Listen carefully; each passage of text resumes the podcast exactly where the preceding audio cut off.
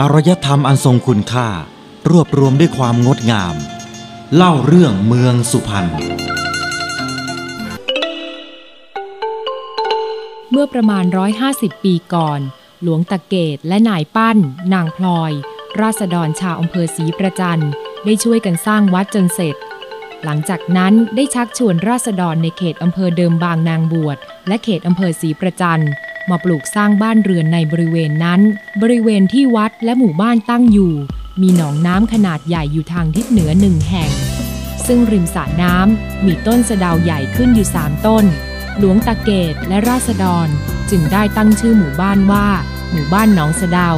จนมาเป็นชื่อตำบลในปัจจุบัน เล่าเรื่องเมืองสุพรรณ